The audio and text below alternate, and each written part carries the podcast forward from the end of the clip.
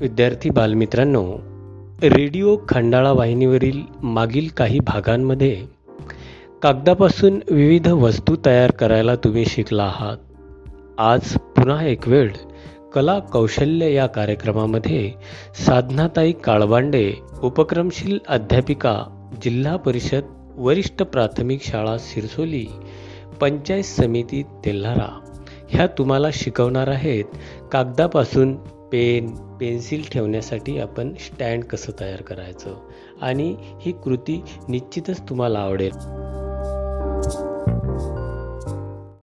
नमस्कार विद्यार्थी मित्रांनो आजच्या कला विभागामध्ये आपण एक सुंदर कागदकाम पाहणार आहोत. आपल्या कागदकामाचे नाव आहे पेन्सिल स्टँड. मग तुमच्या मनात असा प्रश्न निर्माण झाला असेल यामध्ये फक्त पेन्सिलीच ठेवायच्या का?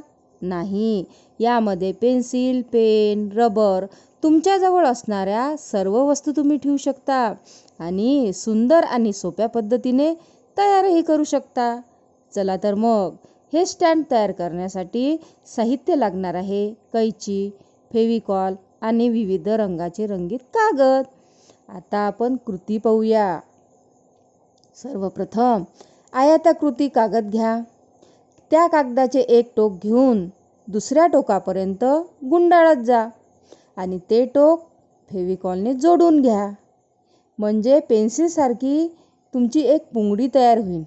अशा प्रकारे विविध रंगाच्या पुंगड्या तयार करा.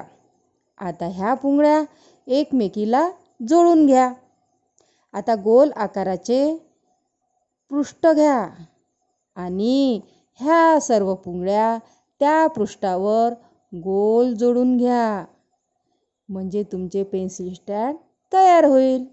सोप्या पद्धतीने तुम्ही तयार करू शकता आणि इतरांनाही वाढदिवसाला देऊ शकता.